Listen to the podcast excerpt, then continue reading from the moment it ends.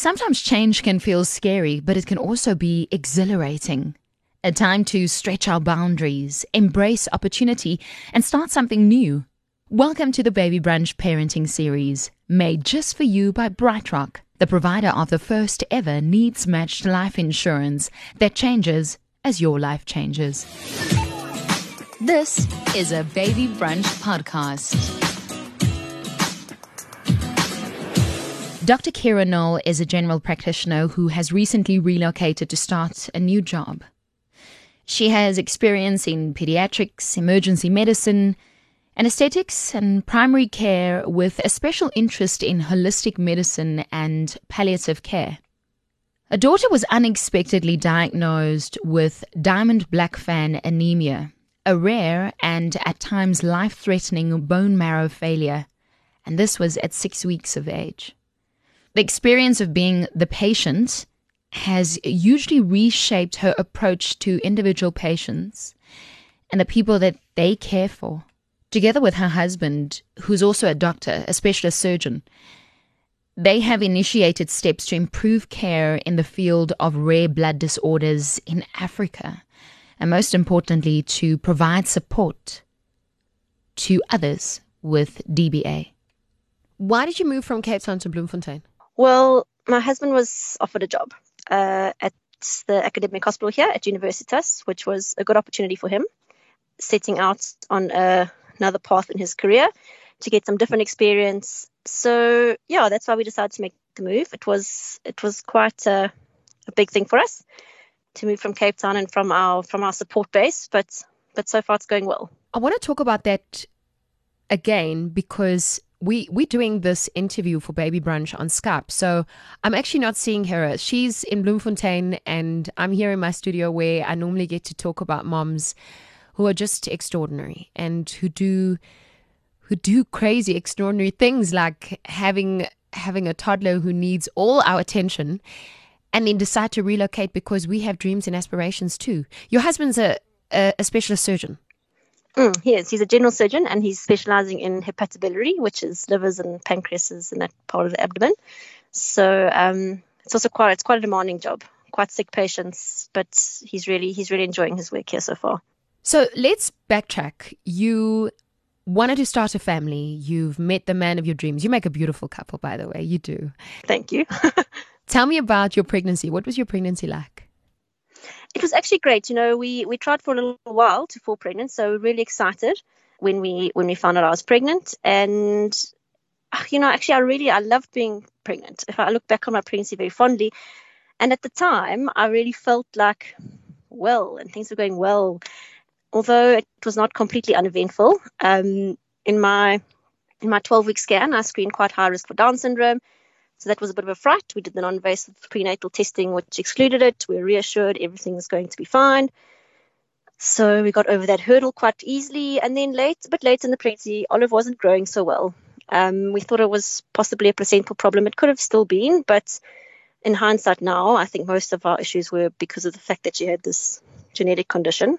Then at about 34 and a bit weeks, my gynae said to me, no, look, she's really not happy with the growth. She thinks I need to stop working. So she booked me off for some bed rest. She said, have a chocolate every day, do some fetal kicks. And I thought, okay, good, I can do it. And then I went in twice a week to see her for some monitoring. And actually, she did improve uh, in that end of the pregnancy. And we eventually, we, we were going to do an, an, a, a kind of an elective Caesar at about 35 weeks. Then we put it off because she did better. And then I eventually went into labor just after 36 weeks. So I had a Caesar then. She was breech. But yeah, you know, it was like a funny, it's a funny feeling. You get to the end of your pregnancy, I think, especially probably for your first pregnancy, there's so much hype and preparing the room and making sure everything's ready for the baby. You kind of think you've reached the the finish line when the baby comes out and it's okay, but it's really just the beginning. It's it's just a it's just a drop in the ocean that part. And um, but I yeah I enjoyed my pregnancy very much. What was it like? Because I mean, I, I, I, always joke with the girls and I say to them, I used to fight with my husband every Thursday, only on a Thursday because that's when I didn't feel so good. But, you know, also being the mom of a, of a prem baby, I remember how hard it was coming home and not having my baby with me. When she arrived, what, what happened? So when she was born, she was actually okay. She was 2.4 kgs. So she was a little bit little, but she came straight to the ward with me. Um, she didn't have to go into NICU. She breastfed like an absolute champ, and she was fine. So she came home with us after three days, and things were actually going well. And I took her for weekly weight checks. She was growing well. She was feeding well. She was really, you know, everything was perfect. She was a good baby. Then at six weeks, just before six weeks, well, yeah, it was about six weeks. She was on the weekend. She kind of just wasn't herself. I couldn't put her down. And I thought, you know, is she having reflux? She just didn't want to lie down. She was very niggly. She kind of wasn't finishing her feeds. It was kind of like for like a day, you know, the Sunday. The Monday we went to see the ped. You know, I said to, you know, we're like, oh, we're a bit worried. You know, she's not quite sort of herself at the moment. Ped took one look at her and was like, oh, she's so pale. Um, which is also a funny thing because she was extremely pale. But, you know, we kind of, if I look at photos of her now, I think to myself, oh gosh, she was so pale. But you don't know any different when your baby's born. Well, and and I think it was insidious. She be, kind of became paler over those six weeks. So it wasn't like I saw her then and I saw her six weeks later. So you kind of don't notice the change so much. And I had actually, I had actually thought, look, this child's quite pale, but they can get like a physiological anemia at six weeks, you know, especially if they're a bit preemie. I thought, oh, I was trying so hard not to be the anxious mum, you know. I think everybody, I felt like everybody expected me to be quite an anxious new mum. Why is that? Because you're a doctor? I think partly, and I think I previously have been quite an anxious person. This is something that's quite a funny thing. I find I get much less anxious now after this whole experience, but I think kind of people, my family and friends, kind of anticipated me to be a little bit of an anxious mum, you know, and so I was really probably overcompensating um, about not being anxious. And so we were horrified when we heard that her HB was three. I mean, that's really low. It should be like 15 for a baby that age. Um, and she was actually in heart failure, and that's why she wasn't able to lie down. That's why she wasn't able to feed. Um, and that was in the morning. Was, I think, it was a Monday morning, and we, we actually we saw the ped, and she said, "I'm going to do the bloods. You guys go home. I'm going to phone you." And we were not even home, and she phoned us and said, "Grab some stuff and come back." So we went straight back to the hospital. And just in that time in the hospital, you know, we waited. We the ped came back to us in the ward to do some more bloods. The one thing was to send a cross match to the blood bank for a, a blood transfusion. Already? Already, because her HB was so low. That's really the only kind of treatment. So it was like an emergency transfusion, that one. Okay, so go two steps back quickly because I've got so many questions. Was that the ped visit that we all go to after you've given birth? They say, bring the baby back with you. You need to. Pretty much. Oh my gosh. How long is she struggling for? So just it was it, it, was really just you know I had that appointment and it was really just the day before that that she actually became symptomatic. You know, I think she probably had dropped to HB maybe in the days preceding, but she only really became ill, you know, on the day before. If I think of it now, um, the other thing that we found on that admission was that her white cells were very low, her neutrophils, which are the the bacteria fighting kind of part of your of your immune system and she did have a UTI. So at the time there was a thought that maybe she got a UTI, which precipitated the whole thing. So it might have been that, yeah, it, it might have been that she got the UTI, which kind of made her crash at the time. You know what I mean? That could have been the precipitating factor. I don't know. What is a UTI? It's a like a, a urinary tract infection, like a bladder infection. Yeah. She really, she really did quite crash quite quickly. You know that that morning we were admitted and just waiting, waiting, waiting. She went to the general ward kind of and then into high care. And then the ped said, Oh, I think we must move you to the neonatal ICU. So that's when we went upstairs to the neonatal ICU. And she just really just deteriorated in front of eyes during the course of that day. Her oxygen sats were low. She just didn't want to feed. She was completely lethargic. And um, we were holding out for the cross matched blood. We could have given emergency blood from the fridge, but um, much better to cross match the blood, much safer. So waited and waited, and the evening came. Eventually, my husband was started phoning around, phoning the blood bank. They kept saying, because the nurses kept saying, it's on its way, it's on its way. Then he phoned a friend at the blood bank and said, listen, what's going on? And they said, there is no O negative blood. It's not on its way. So we were sitting there thinking, oh my goodness. Eventually, they found a unit at Tygerberg, which they sent through, an adult unit. Um, she needed 30 mils of blood. That's all she needed. It's two tablespoons of blood because um, she was so little. Uh, but we waited 10 hours for that, and it was just about the longest 10 hours of my life. Um, so you were you were waiting for blood to match, and none of you are a match. You, both your husband. So I am. I'm O negative, but at the time it was too late, you know, to go and organise that.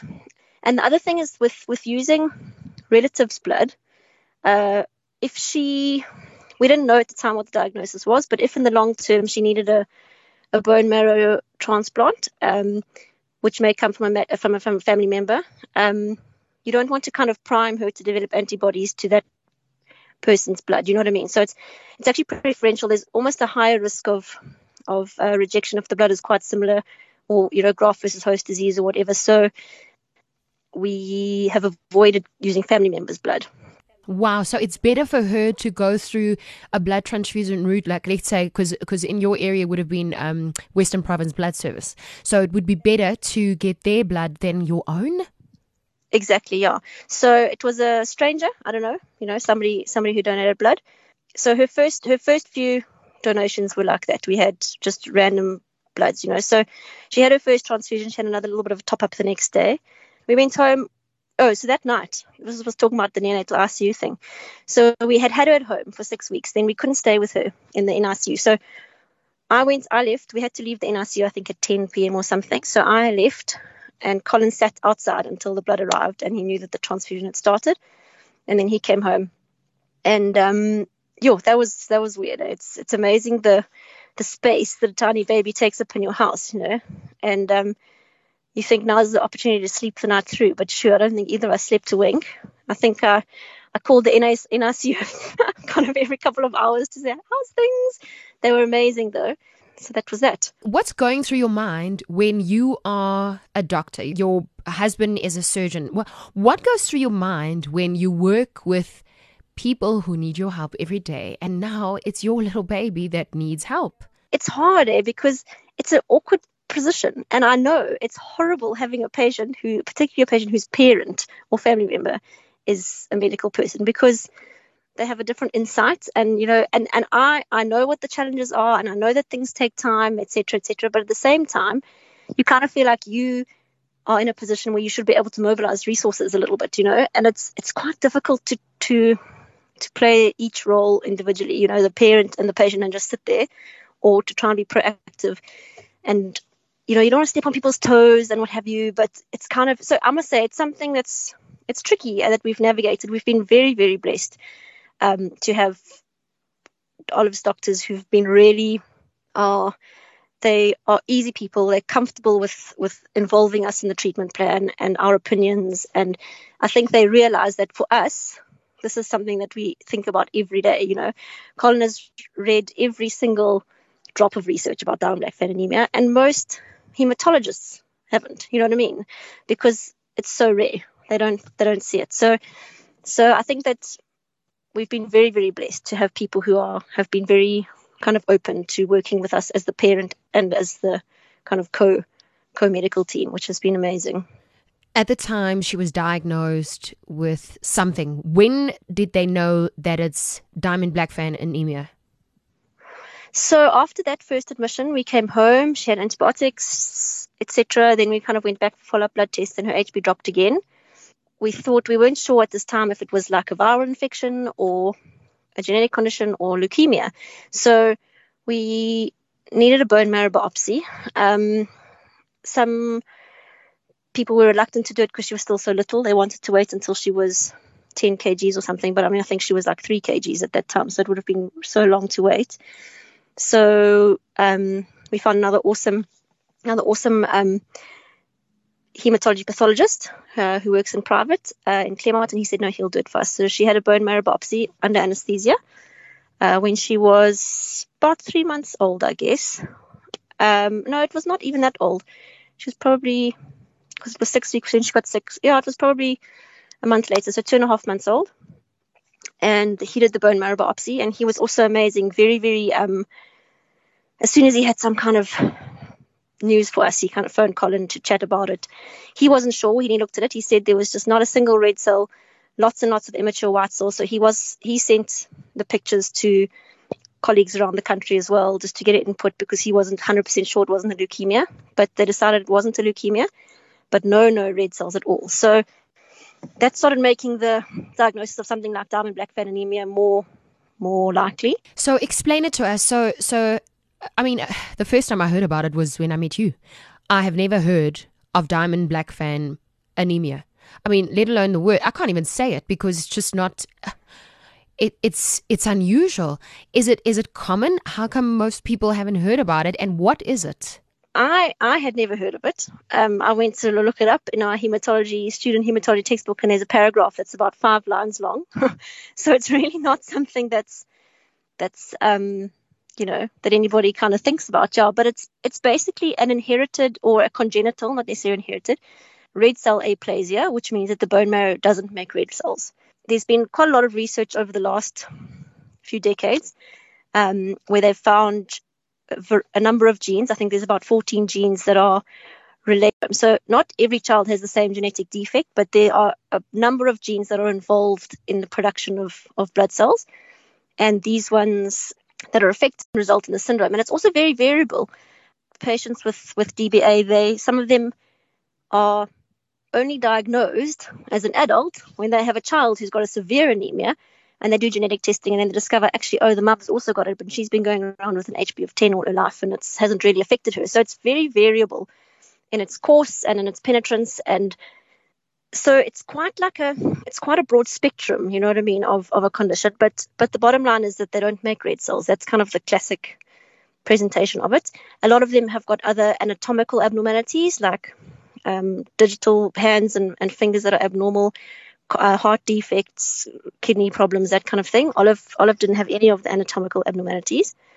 Some of them have other immunological abnormalities, like their their um, T cells and things, uh, their immunoglobulin levels, which produces antibodies, might be affected.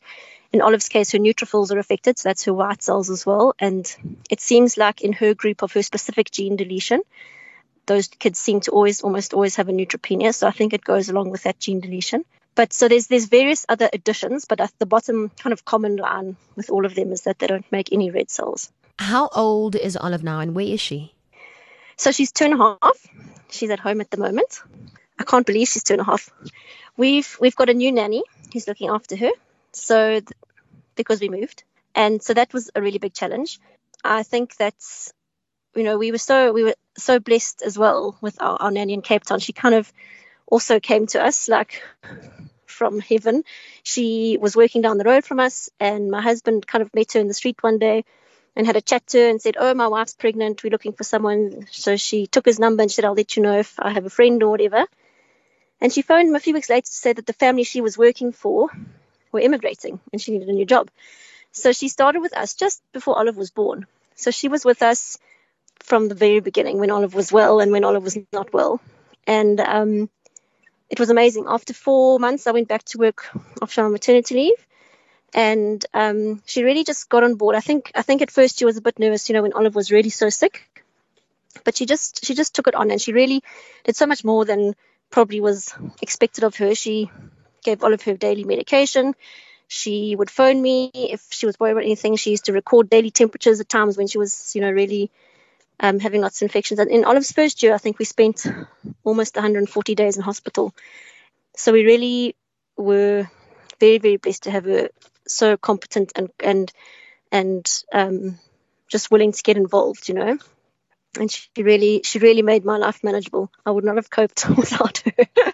What is your day-to-day life like? Like are we allowed to pick her up? Is she walking? Is she talking? Is her development the same as another two and a half year old? Is she sensitive to touch?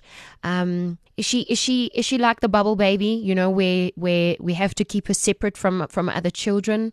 Um, is bath time normal or your normal Exactly. So this is the thing, you know, this is my first baby, so it's all normal for me. But but no, it's not really normal at all. We we've been very um isolating her a lot. You know, we we don't want her to get sick. We have to prevent her from getting an infection. She had a few life-threatening episodes in her first year.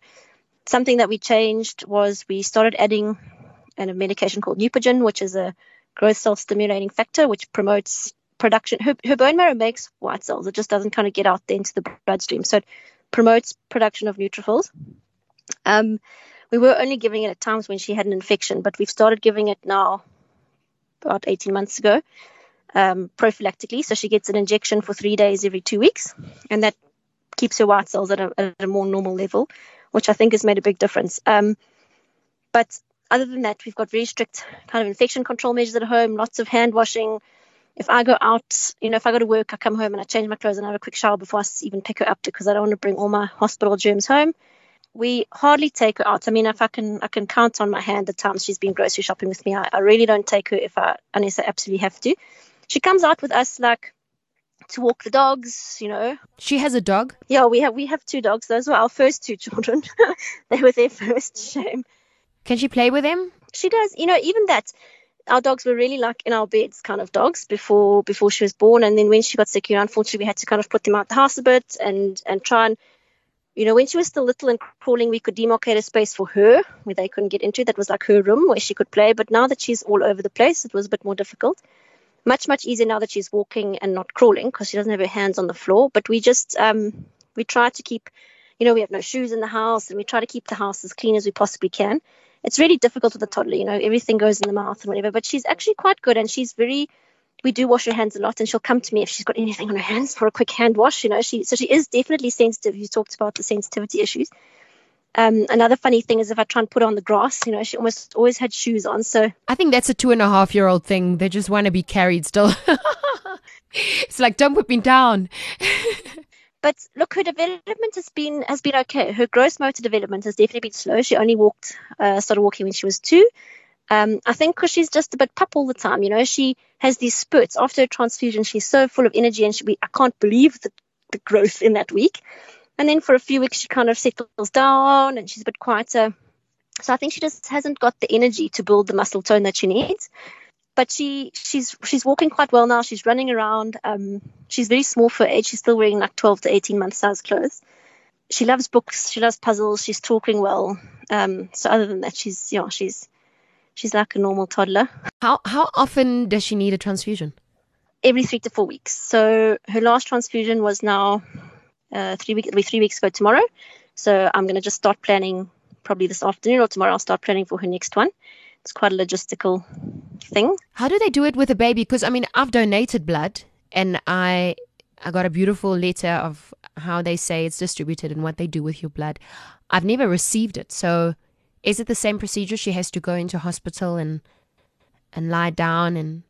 It basically comes in a little bag, like a normal, like a like a drip bag, um, and then they, she needs to have an IV line, so we put in a drip, um, and then it runs in over four to five hours. It's quite a slow process. She gets 15 mils per kg, so she's getting about 150 mils now. I said to you in the I said to the beginning she gets 100, she was getting 130. So for pediatric blood unit, they actually, when they take your blood, for an adult unit is about 300 mils. They split it in half for two pediatric units. So one one blood donation can actually go to two children, or or one adult basically. But um, yeah, she gets 150 mils. So we actually just get it in one bag now in an adult bag, and we discard what we don't use because it it can't be reused once it's been radiated and what have you. Because of your little daughter, you have now decided to help other people. Other than the fact that both you and your husband are already in in the line of service where you where you work with people and where you help others. Tell me about what you've done to make and create awareness about Diamond Blackfan anemia? This was really the brainchild of my husband, who uh, really, sure, he worked so hard when Olive first got sick just to try to get to the diagnosis for the first thing. You know, there's so much research, and they just on a lot of resources, and even the, you know, the pediatric hematology is actually managed by oncologists in this country who are cancer doctors. It's not so it's not something that anybody's particularly an expert on that we have been able to find, you know, in South Africa. So I think we're in quite a privileged position as doctors. You know, Colin went to the literature and he read the recent articles and he got the names of the doctors who are publishing these things and he emailed them and he said, Look, I need to discuss with you about a patient with Diamond Blackfan anemia. And we were actually so um, amazed at the at the at the wonderful response. So we had uh, several doctors, three or four doctors in the States and another doctor in the UK, who were willing to Skype call with us and give us their opinions and advise us on further investigations and what we should do further. We met uh, a, a, doctor in at Boston uh, in the States, Professor Colin Sieff, who is actually an ex South African, and we actually met him. He came out to South Africa, and he's been amazing um, support to us. He'll Skype Colin any day if he has a question, um, lots of advice. So it was quite a struggle though, even you know for us as doctor parents to kind of make sure we were doing the right thing for our child, it was quite difficult to get that information. So his kind of dream was to put it together so that it's accessible in our setting, you know. What blood investigations should we do? How should we be managing it? How should we be transfusing? Because transfusion medicine is just a thing on its own. You know, there's different types of blood you can give. There's different ways of pre-treating the blood, different volume. You know, thinking about how much are you giving and how often, and those kinds of things are not necessarily. It's kind of like it's a bit of finesse, you know, to try and know exactly for this child what's the best thing to do. So he put together kind of a, a protocol which he drew from the American based protocol and other research that he found. And then he felt, you know, we need to do something with this. So so he he his initial kind of goal was to create a portal more for for doctors and healthcare providers and patients where they can access information and kind of get a, like a bit of a hotline to an expert when it's something that you don't really know about. And from that, has also grown our, our, our, our frustration in terms of the actual treatment. You know, this for us is a very frequent event. Um, and every time it's the same story. You go to the hospital and you've got to fill in that whole form. Are there any allergies? Do you have this? Do you have that? Have you been in hospital for? Yes, several times, you know. So our kind of chatting about our kind of our wish was we wish there was a place we could just go, which was like a little home away from home, like just an infusion center, nice and easy, pop up your everything sorted out beforehand. You know, everybody knows you pop up your drip, have your blood, and you go home, like a day hospital kind of setting for a stable patient. So we started doing a bit of research into that, and that's kind of our, our ultimate goals to create that kind of a space because not just for children with Diamond Blackfan anemia, because there's not that many, but there are lots of similar conditions where children have chronic blood transfusions or chronic infusions or injections or something where they have to be in hospital for a few hours. And it it takes it takes a whole day. You know for me i miss a day of work. I've had to take unpaid leave for both of these last two years in spite of how generous all my employees have been with you know helping me out when needed because it's kind of 15 transfer that's 15 hospital days just for her transfusions. So if there's any other days which is not well you know to take out of that um, as she gets bigger it's going to take out of her school day you know or whatever. So to try and kind of streamline it so that was kind of our goal was this this infusion clinic. So then we started our foundation which we've called the olive children's foundation which kind of encompasses the whole lot. So it's really like creating a space a doctor's portal a more academic center where we've we're trying to put together a registry of patients. Uh, having a registry just helps you to collate the data to motivate for for resources and protocols and to medical aids and stuff if you can say look this is the need then so we were trying to put a registry together. We trying to just be a bit of a support um, a resource having access to discuss with these experts overseas if um, somebody else would like a second opinion you know? Um, and then ultimately raising funds towards uh, the development of this transfusion clinic and and just creating awareness and particularly about stuff like blood donation. I, have I've been quite amazed at how the general public there's a there's a a percentage of people who donate blood and a percentage of people who don't even know anything about it, you know. There's there's a lot you can do for free, you know, to help other people. And um, so just trying to, you know, recruit people, educate people about issues around do- organ and blood donation as well. This has been this has been a life-changing moment for you. Not just having a baby, but having having Olive. Yeah. How has this changed your life, and also how has this changed your life as a doctor? Let me answer the second part of your question first. I think I always like a compassionate doctor, but just it really has just changed my my my. I know how it feels from the other side. You know what I mean? So you can be kind and caring to somebody, but knowing that how inconvenient it is to be admitted in hospital or the other challenges, how it, how it interrupts your daily life, or just other things that you might be feeling. You know, I think it's made me a lot more um, kind of empathetic towards my patient. It's really changed the way I also see medical care. You know, it's not just about here's a prescription. You know, it's about explaining this is how you take your prescription. You know what I mean, or whatever, just so that the person knows. Because you don't always take everything in at the first time either. When someone's telling you stuff, you get home, and you think, oh, what is I supposed to do with this thing now? You know, sounds familiar. yeah so just just trying to engage with people on a more kind of personal level i think is is is the big thing for me um, i've definitely struggled a bit more with peds i used to love peds um, but since i had a baby i've definitely struggled a bit more with it because i, I do get a little bit more emotional about it so i, I um i found that a bit difficult but but yeah, no, it's it's actually been. I think it's been a good experience for me as a doctor to be just a bit more compassionate about how this affects you and your circle. You know, as a mom, it's it's funny. You know, I you know the thing is, you people think, sure, I can't. I don't know how you've coped with this, but you actually have to. And I think that mums do. You know, and dads and grannies, you know, they, they think you think you can't cope with it, but you can always cope with it because you just have to for this little kid. You know, I've had times where I've thought, oh my gosh, this is just the worst. But then I think, look at Olive. She's actually the one who has to go through it. And she is. So we've all just got to get on board, you know. It's it's become our normal now and it's, it's a routine. It took a bit of time to get into a routine.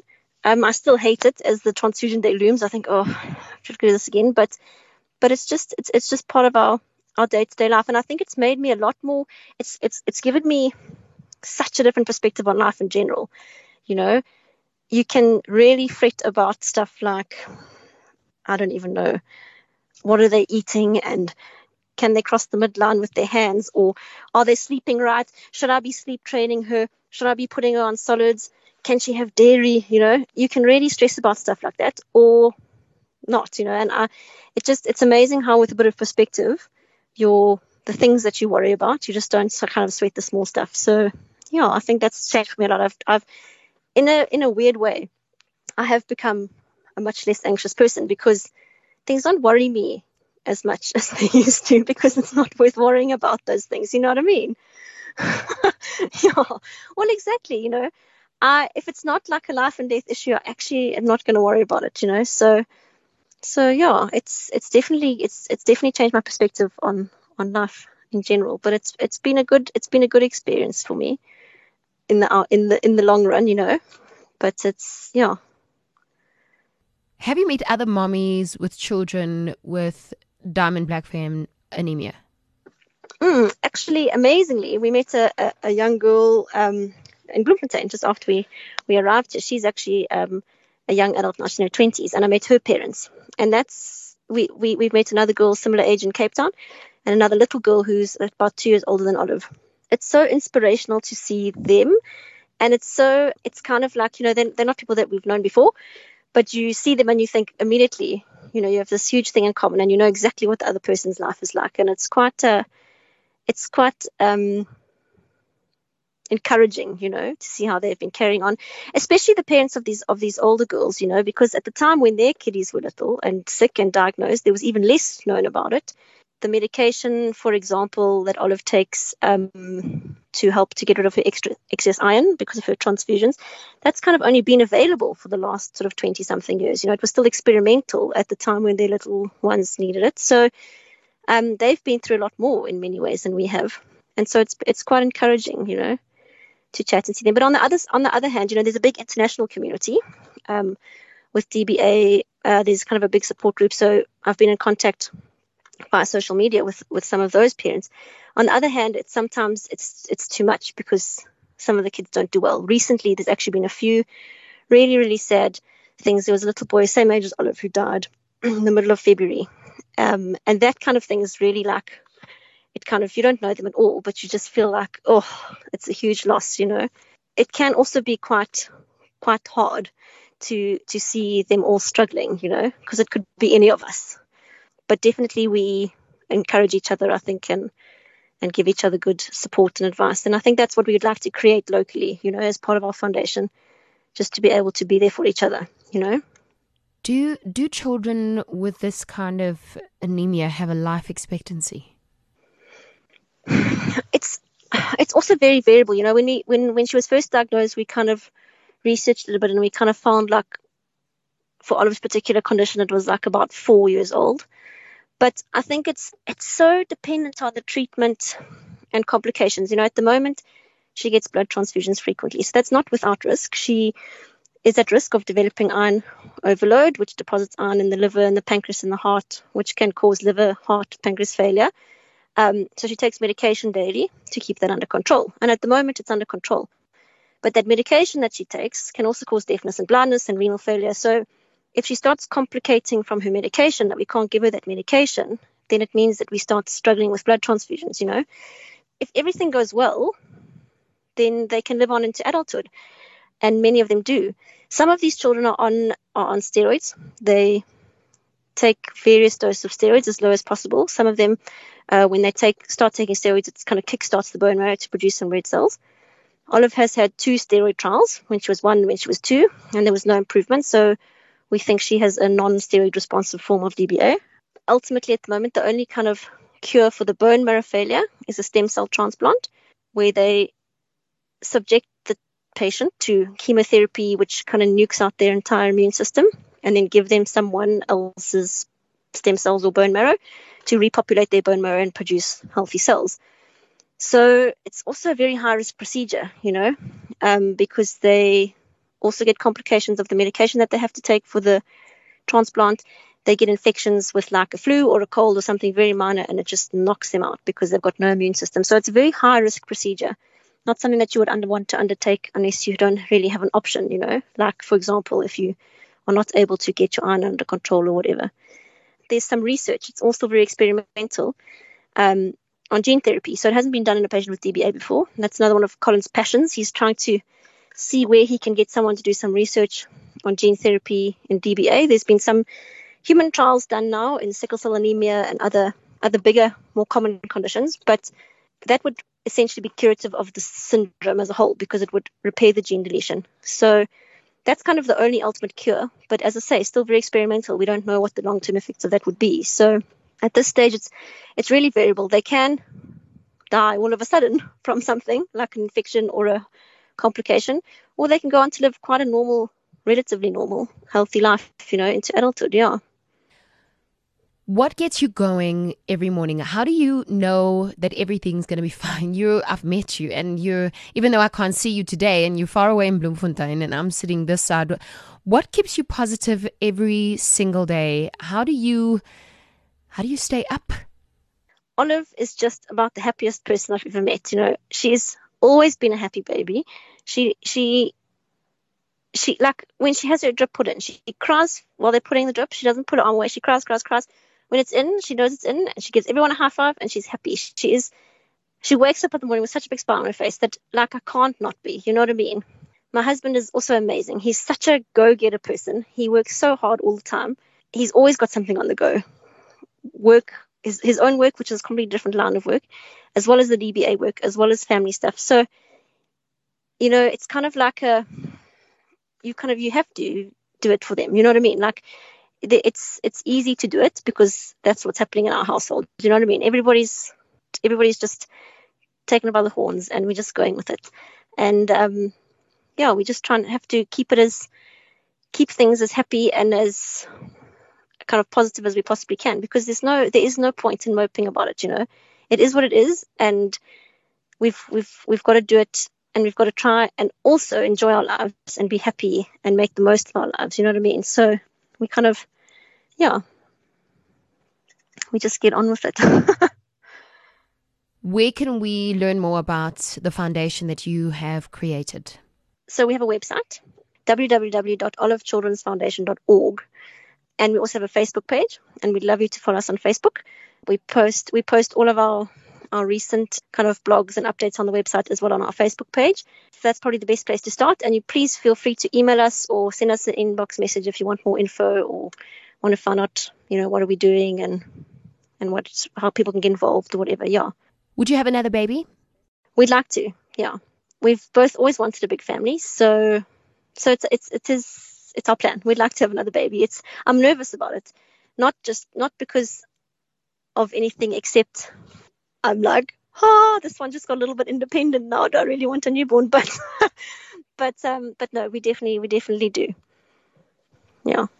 You know, I listened to your story and, and, and having met you and heard your husband speak and, and seen Olive's pictures, I just I'm so glad that you you are her mom. I'm just I'm so glad that you are her mom and that your husband is her dad because you you're not just helping your own baby, but you're helping so many other people. You know.